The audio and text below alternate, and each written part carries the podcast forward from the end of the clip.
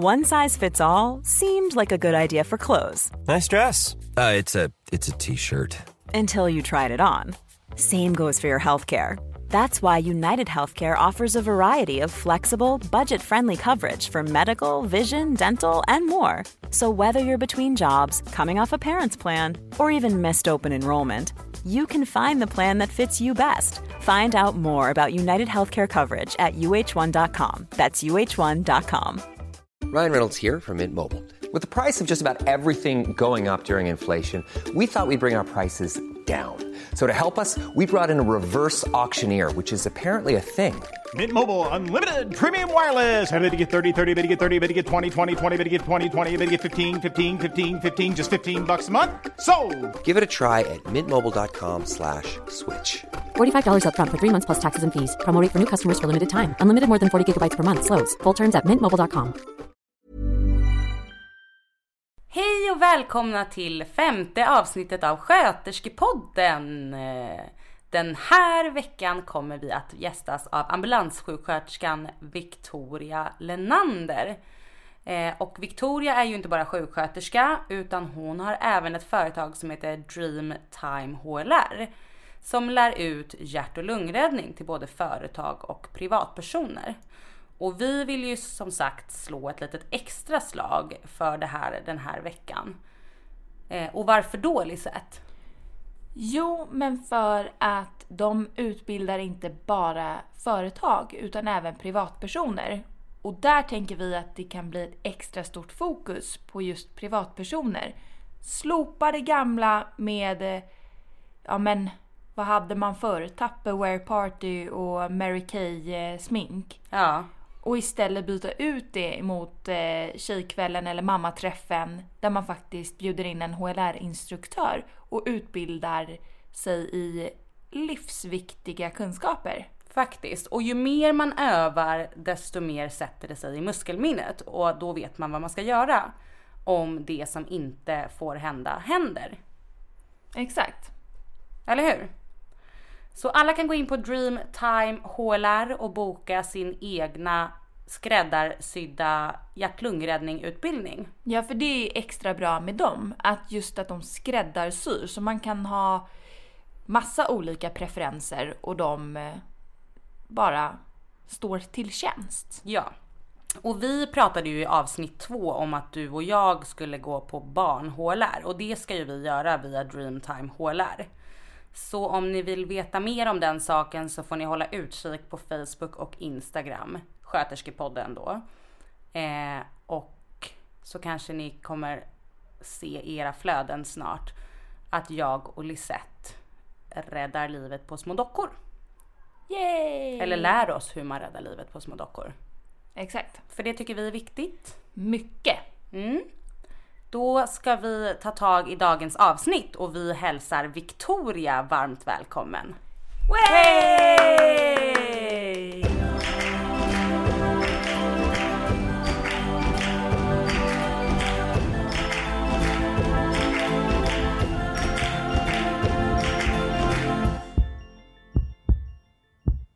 Då säger vi välkommen till Victoria. Eller Vickan säger vi ju. Tack. Jag har nog aldrig sagt Victoria någonsin. Nej, det är så här som folk sa när man var liten. Ja. Och sen har det kommit nu igen när man är vuxen. Men för er kommer jag nog alltid vara Vickan. Ja. Ja, men rent professionellt då?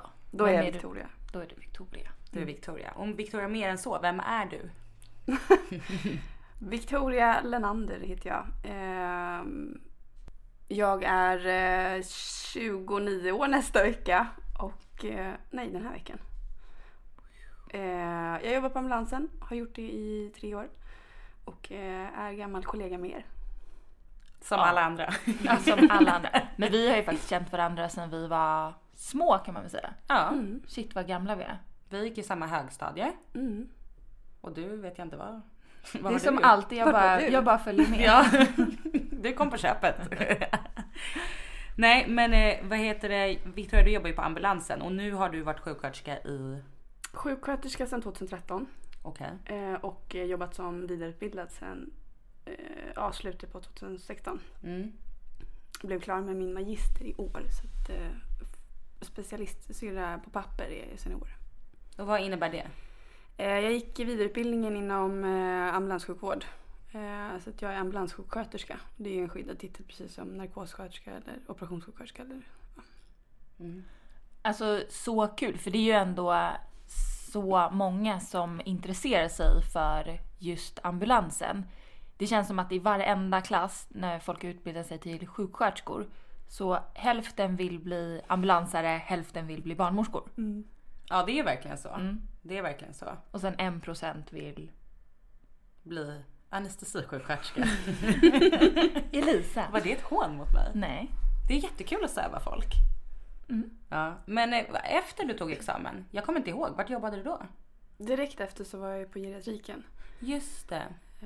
På ortopedrehab. Ja.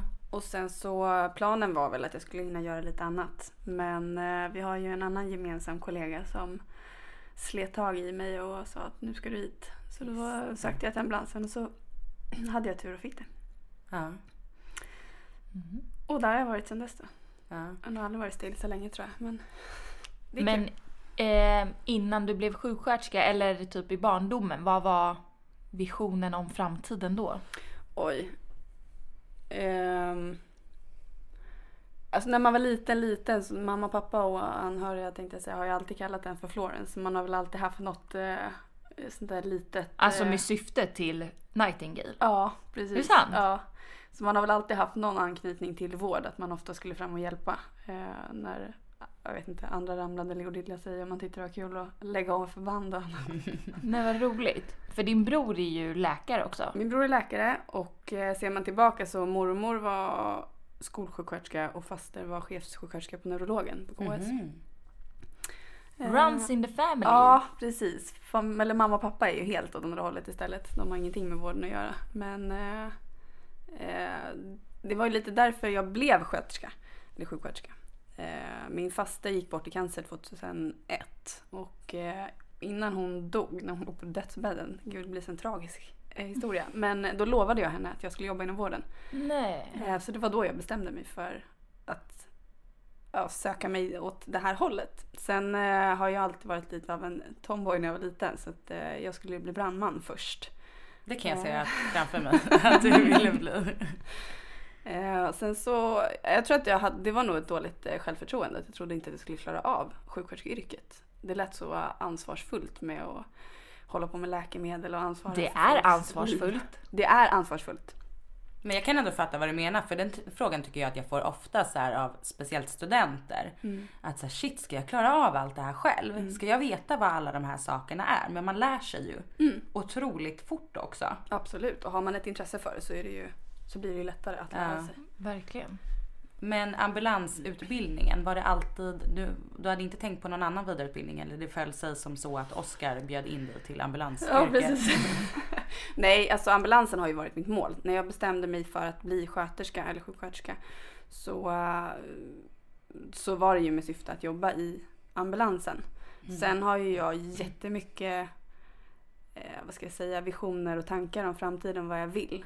Mm. Jag kommer nog aldrig kunna känna att jag är bara nöjd. Nej. Men det är lite det som är det roliga med ambulansvården och även sjuksköterskeyrket i sig, att det finns så himla mycket olika inriktningar och varianter och kombinationer man kan göra. Precis. Man kan ju verkligen göra allt, alltså att du börjar på geriatriken och så är du nu i ambulansen liksom, och är ledningssköterska. Mm. Jag hade väl som sagt planer på att få lite mer erfarenhet från akutsjukvård innan jag började på ambulansen. Typ hjärtintensiven och sådana saker. Jag tänkte att det är en bra merit. Men med tanke på hur stor del av dem vi kör idag som tillhör den geriatriska gruppen så är det en ganska bra erfarenhet. Mm.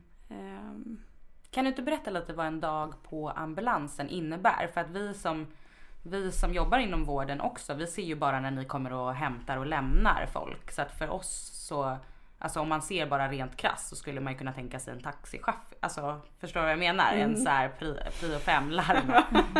Kan du inte berätta? Det är så samhället ser på oss många gånger tyvärr. Men... Ja, men det är ju det som är så hemskt. För att vi vet ju att det är så mycket mer än så. Men som jag sa, vi skickar ju mycket patienter liksom till olika sjukhus och mellan olika vårdinrättningar. Och då kommer ni och hämtar, kopplar upp. och är jättetrevliga och sen går man. Man hör alltid när ambulanserna kommer, då så här rasslar det. Det är ju som en sån här fångvakt. Ja, exakt. Fort Boyard. Ja, precis. Här kommer hon. The gatekeeper. Nej, men det är väl det som är det viktiga någonstans att nå ut, att när det är transporter mellan sjukhus eller där man inte behöver vårda, så kan man ju lika gärna åka en liggande transport. Då behöver man ju inte en ambulans. Nej. Och även, vi kör ju inte hem folk på det sättet som många tror också. Kommer ni hämta mig sen igen? Men det gör vi inte, utan syftet med en ambulans är ju att vi ska kunna vårda på vägen, och vi har kompetens och möjlighet att göra det. Till exempel som du säger, att koppla upp för hjärtövervakning eller ge dropp och andra läkemedel på vägen och observera viktiga och vitala funktioner i kroppen. Men en dag på jobbet är jättevarierande. Kan du inte berätta lite om de här prioriteringarna? För det har man ju hört, så här, prio 1, prio 2. Precis, prio 1 är ju ett brådskande eller fara för liv, som man säger. Och det är då vi åker med blåljus och sirener. Och det kommer i era typ radio? Ja, precis. Vi får ju ett larm utskickat av SOS. Man ringer ju till 112 och kommer till SOS, där man får prata med en operatör som tar emot samtalet och gör en intervju. Och sen så finns det behov så kopplar man in sjuksköterska, annars så sköter man det själv. Och sen så prioriteras man utifrån vad det är du söker för och hur påverkad du är, helt enkelt. Och sen så är det dirigenterna på SOS som har koll på våra ambulanser, och så drar man den närmsta lediga bil i turordning. Och då skickas vi på vanligtvis då, prio 1, 2 eller 3. 1 med blåljus och siren när det är brådskande och fara för liv. 2 när det är brådskande men inte livshotande, och 3 är inte lika allvarliga då. Men vad kan det vara, till exempel en 3? 3 är ju oftast beställda transporter mellan vårdenheter. Det måste ju vara som vi skickar våra som ska göra bypassoperationer. Till exempel när man vill ha dem uppkopplade, men man har ändå vård på sjukhuset och de har en plats på nästa, så att vi ska bara ta dem däremellan.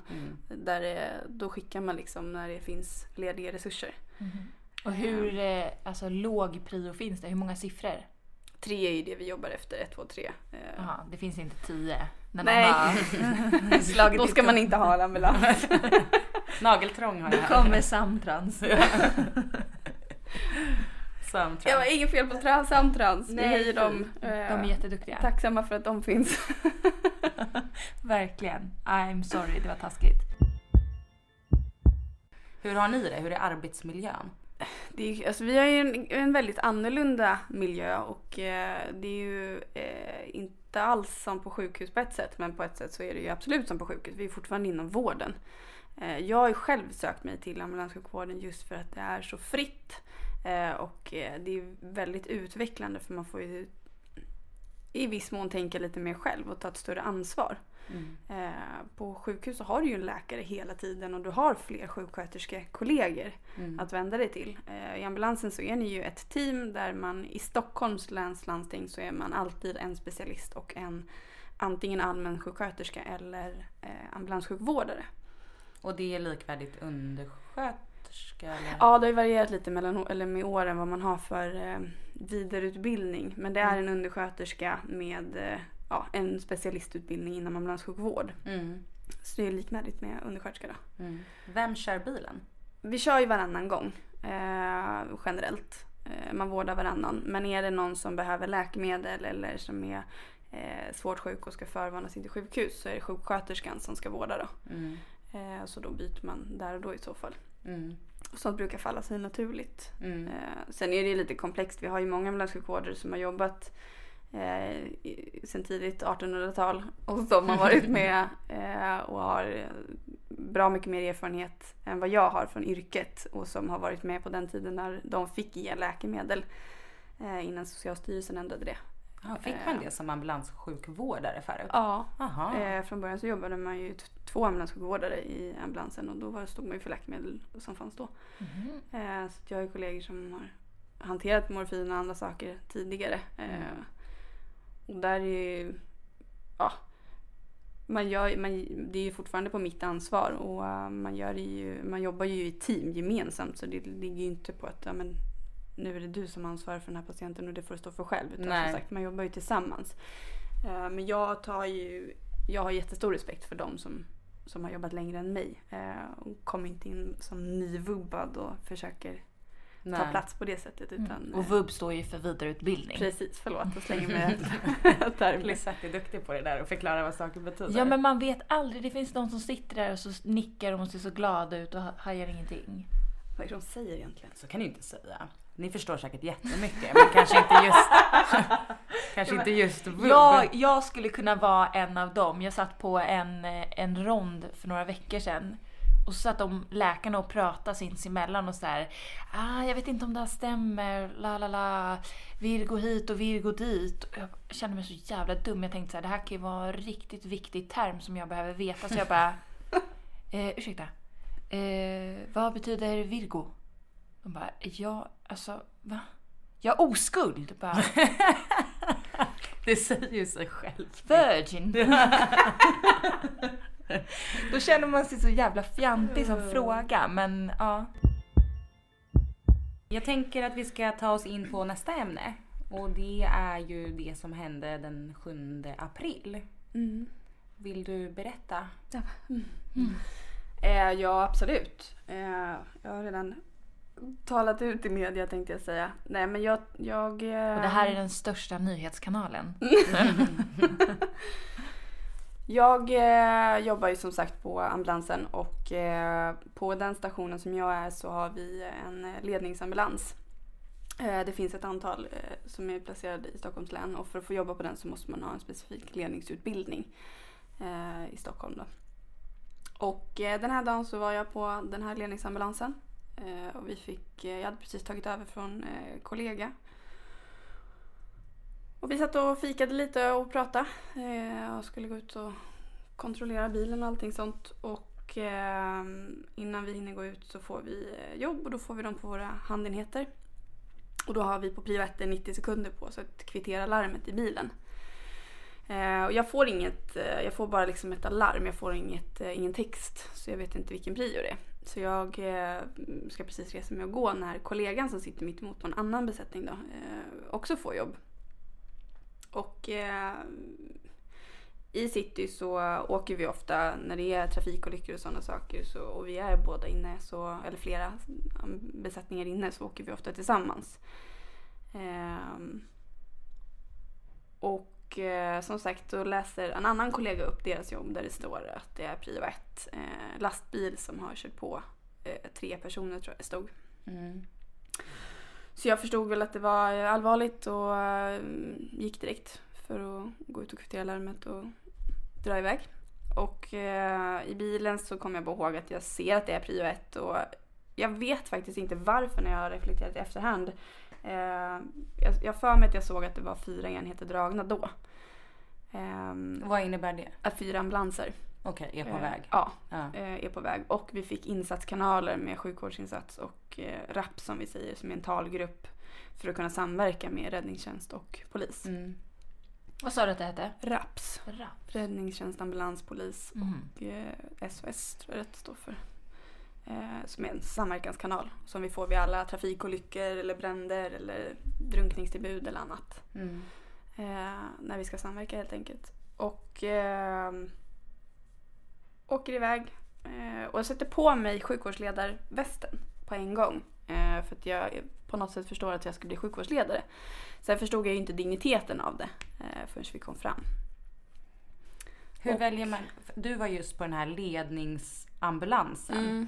Är det då, alltså det finns bara en, eller var det för att du var först på plats? Nej, eller? Utan då är ju, i och med att vi har ledningskompetensutbildning, så det finns ju flera ledningsbilar, som sagt, så vi kan ju vara dragna flera ledningsbilar, men då brukar man normalt agera som vanlig ambulans om man kommer som andra ledningsbil.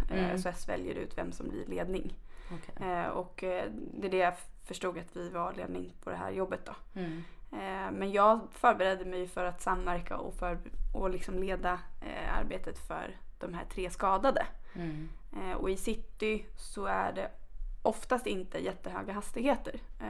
Som även om man kan få svåra skador av blivit påverkad av en bil eller annat så, och krockat och sådana saker, så är det oftast inte samma hastigheter som det kanske är på motorvägen utåt i förorter och annat. Mm. Så jag var nog inte förberedd på det på det sättet. Och insåg absolut inte vad det var som hade hänt.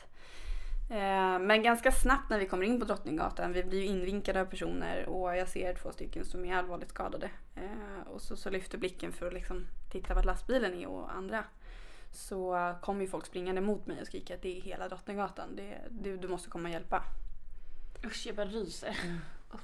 Tänkte du under den här tiden, alltså förstod du terror? Alltså, då eller? Tror jag att det, jag och min sambo, vi pratar ju mycket ambulanssjukvård hemma eftersom att vi delar, vi har ju en passion för jobbet som vi gör och älskar det vi gör. Och även för ledningsarbetet. Mm. Så vi pratar ju ofta om ledningsuppdrag och sådana saker, och i och med hur det ser ut i världen i övrigt och vad som har hänt så har vi ju pratat om det här flera gånger och varit så här, hoppas vi är hemma så att vi kan liksom rycka in och jobba om vi är lediga. Mm.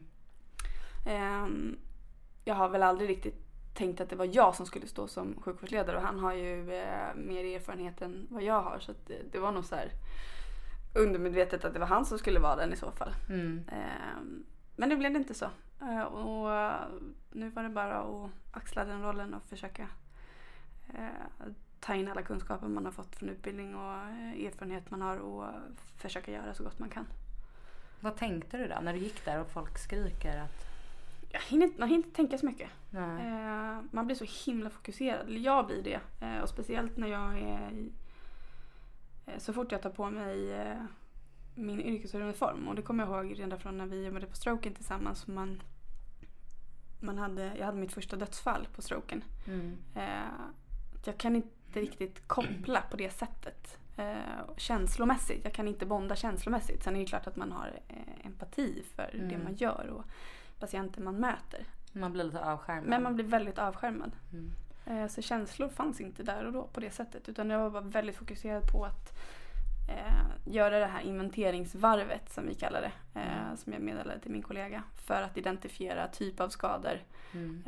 Sätta en prioritet på dem. Hur gick det till när du gick där?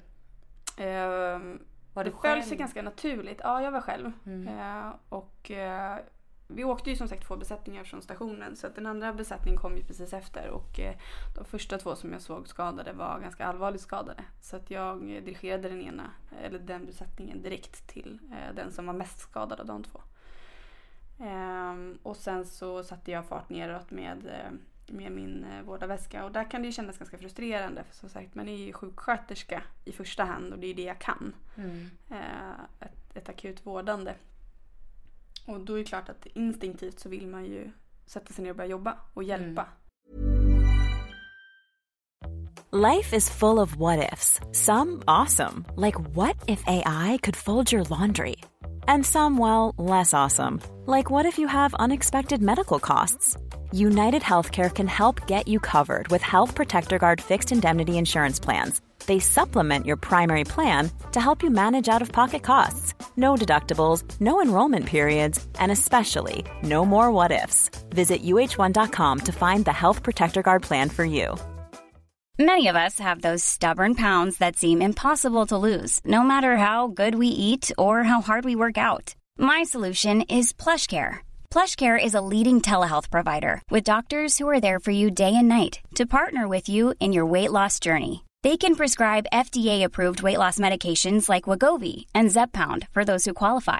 Plus, they accept most insurance plans. To get started, visit plushcare.com/weightloss. That's plushcare.com/weightloss. Quality sleep is essential. That's why the Sleep Number Smart Bed is designed for your ever-evolving sleep needs. Need a bed that's firmer or softer on either side? Helps you sleep at a comfortable temperature? Sleep Number smart beds let you individualize your comfort, so you sleep better together. JD Power ranks Sleep Number number one in customer satisfaction with mattresses purchased in-store. And now, save 50% on the Sleep Number Limited Edition Smart Bed for a limited time. For JD Power 2023 award information, visit jdpower.com/awards. Only at a Sleep Number store or sleepnumber.com.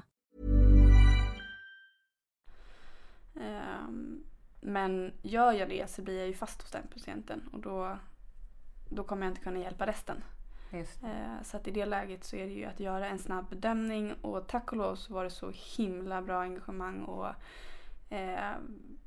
från sjukvårdspersonal då, alltså läkare och sjuksköterskor på plats, och sen även allmänheten som var helt fantastiska och ställde upp med, de satt kvar hos patienter och gjorde så gott de kunde utifrån första hjälpen åtgärder. Hade lagt på tryckförband och satt och försökte hålla dem vakna och prata och hålla lugn och sådana saker. Så jag stannade till, gjorde en bedömning, satt en prioritet för min del då. Noterade vart de var någonstans och vilka typ av skador jag kunde identifiera bara snabbt. Mm. Sen bad jag allmänheten eller de som var vid patienten då att försöka hålla dem vakna, försöka hålla dem lugn, fortsätt hålla tryck på det här förbandet. Alltså bara gav enkla åtgärder liksom, för dem att handla efter. Och informerade dem att jag kommer att skicka hjälp alldeles strax, men jag kan inte stanna. Och det som var skönt var, det kändes som att alla förstod. Mm. Det kändes som att man liksom gick in i en roll och lyssnade. Och ja, men jag sitter kvar här, jag gör det. Ja, för det kan jag tänka så här, att man annars skulle kunna mötas av mycket frustration. Så stanna kvar här, hjälp mig liksom. Precis. Men att, ja, vad fint alltså att du beskriver att folk ändå bara förstod. Mm. Ja, men överlag kändes det som att folk liksom sprang till platsen och hjälpte till. Och man kan ändå tänka att när något sånt här sker, att folk flyr fältet. Precis. Av skräck. Precis. Men att folk faktiskt stannade kvar och gjorde sådana insatser. Vad ser du liksom på gatan när du går där? Är det liksom, alltså, vad är det du ser? Vad hinner du tänka? Hinner du känna? Alltså, ja, du sa ju innan att du inte kände så mycket så, men hur mycket skadade människor pratar vi om? Liksom? Alltså, vi gör ju vid en snabb inventering så gör man ju en bedömning att om man går så är man grön, som vi säger, i det här läget.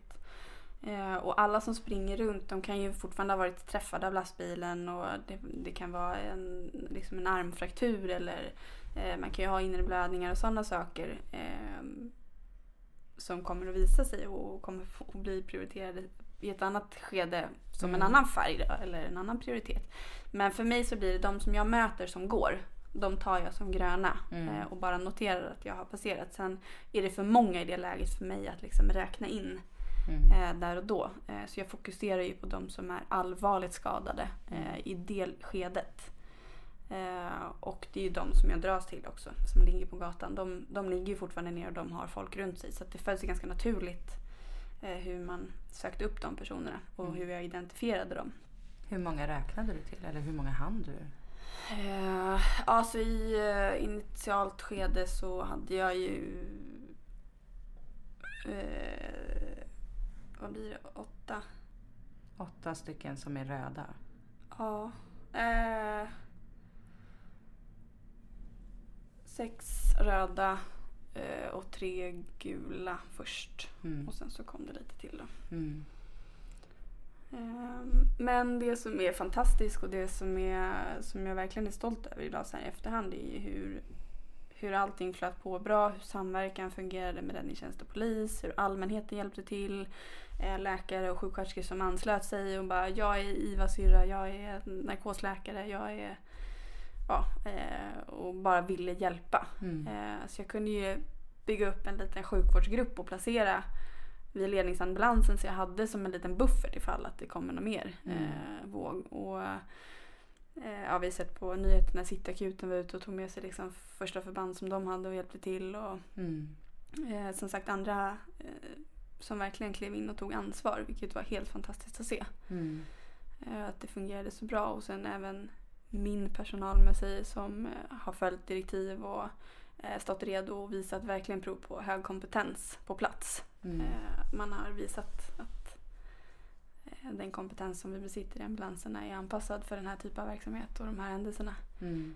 Så att vi har kunnat skicka fram så fort vi har fått att platsen är säker där, eller tillräckligt säker i en sån här situation som man kan arbeta efter, så har vi kunnat skicka fram ambulanser till de patienter som har behövt och de har kommit iväg och fått vård liksom. Så vi har kunnat upprätthålla en god vård hela vägen. Var du någon gång rädd? Nej, jag har reflekterat över det efter och det har pratats mycket om säkerhet och sådana debatter och jag tänker inte gå in i den biten.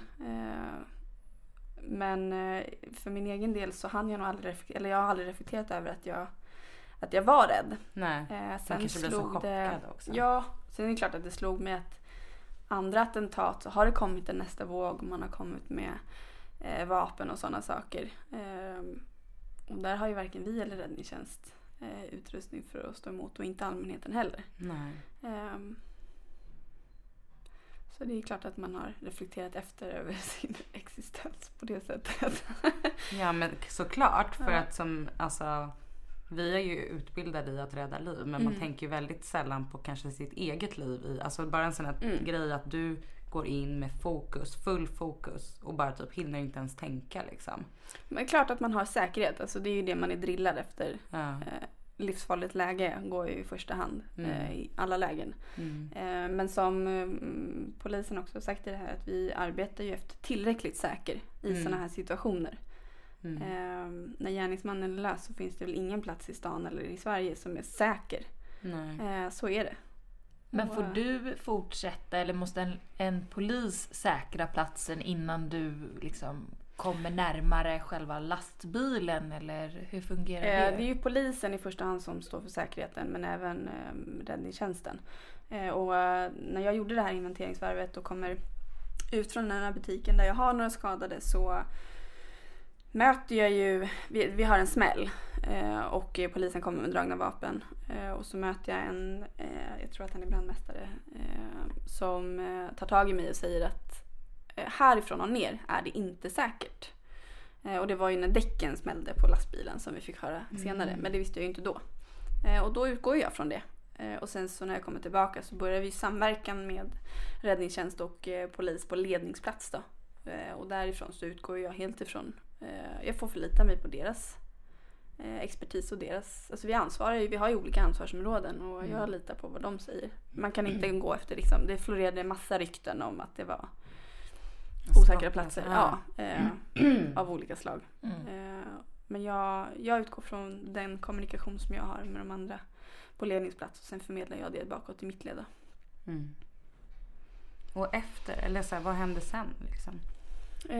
Efter hela insatsen när vi avslutat så samlades vi på citystationen och försökte få dit så många besättningar som hade varit delaktiga som möjligt. Dels för att jag ville se att återigen min personal inom citationstecken mår bra. Jag vill se dem face to face, att det är inte bara att ta på telefon att nej men det är lugnt, vi fortsätter, eller de går hem och inte får något stöd. Och det här hade ju även kamratstödet från våran organisation tagit tag i redan på dagen. Så att vi arbetade från två håll där och det blev jättebra. Så vi hade ett litet avlastningssamtal direkt efter. Där alla bara fick gå igenom vad man hade varit med om och sett och gjort och haft för del i det hela. Det är ju jätteviktigt. Det har man ju även på sjukhus efter svåra dödsfall eller bara allmänt jobbiga situationer eller tillstånd. Kanske för sällan till och med. Ja, absolut. Men just debriefing är så bra. Ja. Och sen efter det så har vi haft debriefing en gång och ska ha en gång till nu. Och sen så kamratstödet i sig har varit helt fantastiskt, som ringer upp och ser personligt liksom. Hur mår du? Hur känns det? Ledning och chefer och sådana saker har ringt upp och kollat hur man mår och att det känns okej. Så att stödet då från kollegor och familj och vänner har varit helt magiskt. Och allmänheten, om vi bara går in på hur folk har visat uppskattning och tacksamhet och kärlek till poliser och ambulansare, alla. Ja, räddningstjänsten, absolut. Blommor på bilar och Sergels torg där och folk som verkligen... Hela den här Open Stockholm-hashtaggen. Det var ju så fantastiskt. Ja. Verkligen imponerande av hur liksom alla... För att, och sen kan jag tycka att många gånger svenskar överlag är ju lite så här introverta och det är inte som man hejar på folk man går förbi på gatan. Alltså pratar man med folk utifrån så är ju folk så här, men Sverige är så trevligt och svenskar är så glada. Jag tror att vi har en så här bild av oss själva att vi inte är så tjenis på bussen.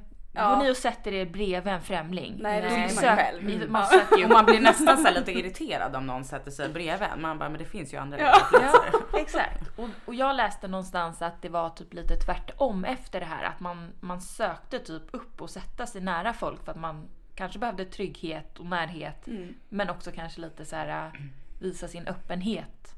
Och vara lite hjärtliga. Kan du inte berätta, Victoria, sen fick ju ni, alltså det är ju helt fantastiskt också att alla politiker har liksom äntligen fått upp ögonen för polis och räddningstjänst och ambulans och sjukvårdspersonal överlag. Verkligen. Och då fick ju ni ta emot något slags... Tack. Ja. Vi var på stadshuset, eller vid stadshuset, och fick ta emot... Tack från typ hela kungafamiljen och politiker. Det var stort och det var väldigt... Hur kändes det att möta knugen? Jo, men det var ju angenämt. Sa han att ni skulle vända blad?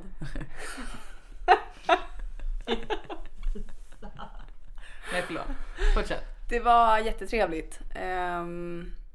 Och som du säger, det roligaste i hela det här är ju att till och med statsministern verkligen riktade ett tack till ambulanssjukvården, eller sjukvården i sig. För att oftast i media efter alla typer av händelser så har ju ambulansen inte ens varit på plats, utan det är ofta räddningstjänsten som svarar för sjukvården. Så där känns det jättekul att vi har fått steppa fram och som sagt visa vilken kompetens vi har och... Att vi också är på plats och har en del. Räddningstjänsten har sitt uppdrag, polisen har sitt och vi från ambulansen har vårat. Och sen att det funkar så bra i alla leden inom sjukvården också. Även efter alltså överlämning på sjukhus med operation och behandling där och efter vården. Hela vårdkedjan har fungerat. Och från första hjälpen-insatser på plats. Hur folk har liksom påbörjat HLR och som sagt tryckförband och andra saker. Det är fascinerande. Väldigt fascinerande. Vad händer nu liksom? Du nämnde en debriefing till. Är det sen så är det meningen att... Nej, vi ska ha en debriefing till i grupp. Och sen så får vi se. Det är kamratstödet som ser eller säger...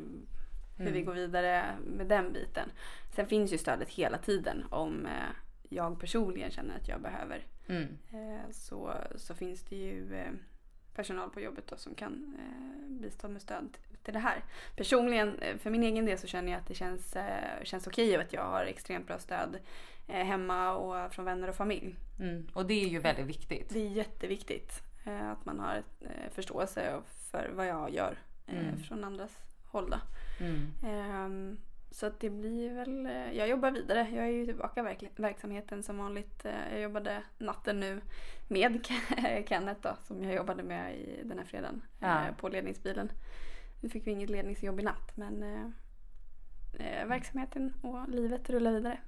Och det känns så bra. Ett stort tack och en liten applåd kanske. För den. Men du är så jäkla imponerande. Du är ju verkligen så duktig. Alltså Florence Nightingale på Drottninggatan. Men vad är roligast kontra tuffast med att vara en ambulanssjuksköterska? Det är en bra fråga. Det är ju det roligaste med yrket är ju att jag får den variationen. Jag vet inte vad som ska hända när jag går till jobbet. Jag vet inte vilka jag ska möta. Och det är verkligen allt från... Jag har ju fått vara med vid 2 förlossningar prehospitalt. Alltså före sjukhus. Eller sjukvård. En i baksätet på en Volvo och en hemma på badrummet, golvet. Som har gått jättebra. Till... Ja, det är mindre roliga med... Men blir du inte nervös i de situationerna? Här står jag och ska förlösa ett barn. Hur gör jag? Jag får ju för lite på de kunskaper och den utbildning jag har. Det är det jag menar, att vi har ju kompetensen i bilarna. Ja. Annars så skulle jag inte få ställas inför sådana situationer. Men det är klart att man blir nervös i vissa situationer för att man vill göra ett bra jobb och man vill att det ska bli så bra som möjligt för patienten eller patienterna. Men det är ju lite det som är... Det är väl det som är det tuffa också då. Att anpassa sig efter... Vi möter ju ofta människor som är i väldigt utsatta och komplexa miljöer och situationer. Mm. Och att för mig så kanske det här är den 10:e höften som har gått den här veckan. Och liksom börjar bli ett rutinjobb. Men för dig så är det första gången som din höft pajar. Och är jättetraumatiskt och jobbigt. Där handlar det ju verkligen om att kunna anpassa sig efter hur du som patient upplever situationen och hur jag kan göra det så bra som möjligt för dig. Med att involvera dig i vårdandet eller ibland får man sätta ner foten och liksom visa vägen för patienterna också, för att det blir för många beslut. Och... Jag tycker att det är häftigt. För att det är inte vem som helst som skulle kunna klara det som du gör. Typ inte jag. För att jag kan klara mycket. Men att inte riktigt veta vad jag ska möta. Och så skulle det stå en benpipa rakt ut. Nej, jag hade nog spytt själv. Alltså. Du hade nog jag hade inte klarat av ditt jobb, kan jag säga. Så det... Ja, men det är bra att du kompletterar.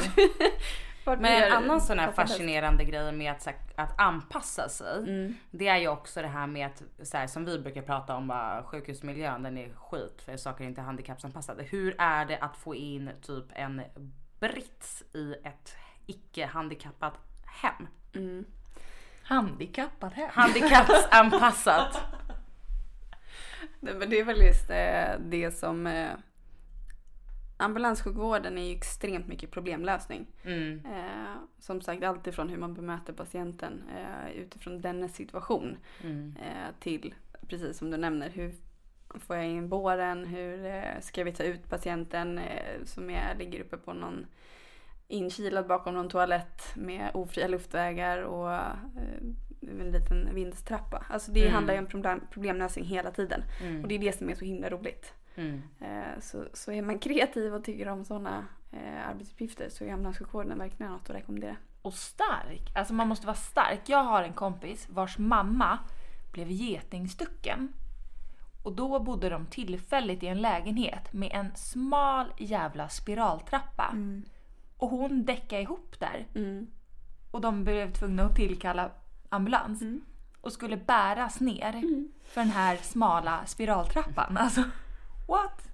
Hur klarar man det? Det är nästan som man kastar ner. Att jobba i city och Östermalm, så är det ju många gamla trappuppgångar. Jättefina, jättevackra, men inte så anpassade. Det är små hissar och trånga utrymmen. Och Gamla stan ska vi inte prata om, men deras gamla trappor som är så här olika höjd och allt möjligt. Vi har ju vissa hjälpmedel som är jättebra, typ trappklättrare och sådana grejer. Minibår och annat. Kan man annars ställa dem på högkant i de här små hissarna? Det beror ju lite på hur patienten mår. Spineboard liksom. Ja. Ja, skämt man får lösa problemet. Vi ska gå vidare till det sista. Veckans första hjälpen. Ja, exakt. Jag har lyssnat på er sedan tidigare och vet att ni redan har berört ett jätteviktigt ämne, att kunna första hjälpen och hjärt- och lungräddning. Och du, Lisette, har ju verkligen fått vara med om det och räddat liv, vilket är helt fantastiskt. Men för att kunna det så måste man ju ha kunskapen, eller för att våga agera så måste man ha kunskapen. Så jag kan ju bara än en gång höja och hylla att gå en första hjälpen och hjärt- och lungräddningskurs. Så det är väl en liten sån där parentes. Men för att bygga på den då nu, så skulle jag väl i så fall rekommendera att man går in på hjärtstartaregistret.se och tar reda på vart man har sina närmsta hjärtstartare som finns för offentligt. Det finns företag, privatpersoner eller bostadsrättsföreningar och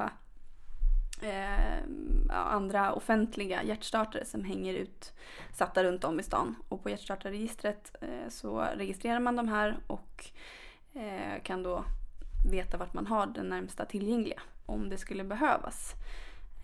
För att oftast så är ett hjärtstopp orsakat, som ni pratade om, av en rytm som gör att man behöver defibrillera. Man behöver använda hjärtstartare för att kunna häva det här och komma och få tillbaka patienten. Så att en hjärtstartare inom 3 minuter ökar överlevnaden 75%. Det är ganska markanta och intressanta siffror. Det är helt fantastiskt. Mm. Jag fnissade lite åt när du nämnde förut att privatpersoner faktiskt har hjärtstartare. Mm. Men det kanske låter som att man borde köpa hemmen. Ja, man vill ju vara granne med någon som har en def hemma. Man kanske inte vill köpa in den själv privat. Vad och kostar det? Ja, det finns ju alla möjliga varianter och märken och prisklasser. Ja, men den billigaste? Lite dålig koll på marknaden, men det kan vara allt från 7-8 000 upp till 20, 30, 40. En billig livförsäkring för ett företag eller en privatperson eller en bostadsrättsförening helt enkelt. Jag hade tyckt att det var ganska dyrt att köpa in till mig själv faktiskt. Men det viktiga är ju att de är anpassade. Har man på en arbetsplats i en industrilokal så kanske man ska ha en som är i ett specifikt skåp inlåst från damm och andra saker så att de inte blir förstörda. Eller är man i ett badhus så ska man ha en som är vattentålig och så vidare. Alltså fukttålig. Sen ska man ju aldrig deffa i vatten. Men ni förstår vad jag menar. Jag fattar. Ja. Så gå in på hjärtstartaregistret.se och ta reda på vart närmsta hjärtstartare finns i ens närhet. Antingen från där man bor och även där man jobbar. Så att man vet vart man kan ta sig då, om det skulle behövas. Fint. Så bra tips. Det var allt. Det kändes lite tråkigt. Vi kan fortsätta. Ja. Det var allt för den här veckan. Och vi tackar Victoria jättemycket för att du kom hit idag och berättade. Och glöm inte att gå in på Dreamtime HLR och kolla på eran personliga första hjälpen och hjärt-lungräddningskurs. Precis. Tack! Tack snälla för att du kom. Tack Victoria! Hej då! Hej då! Hej då!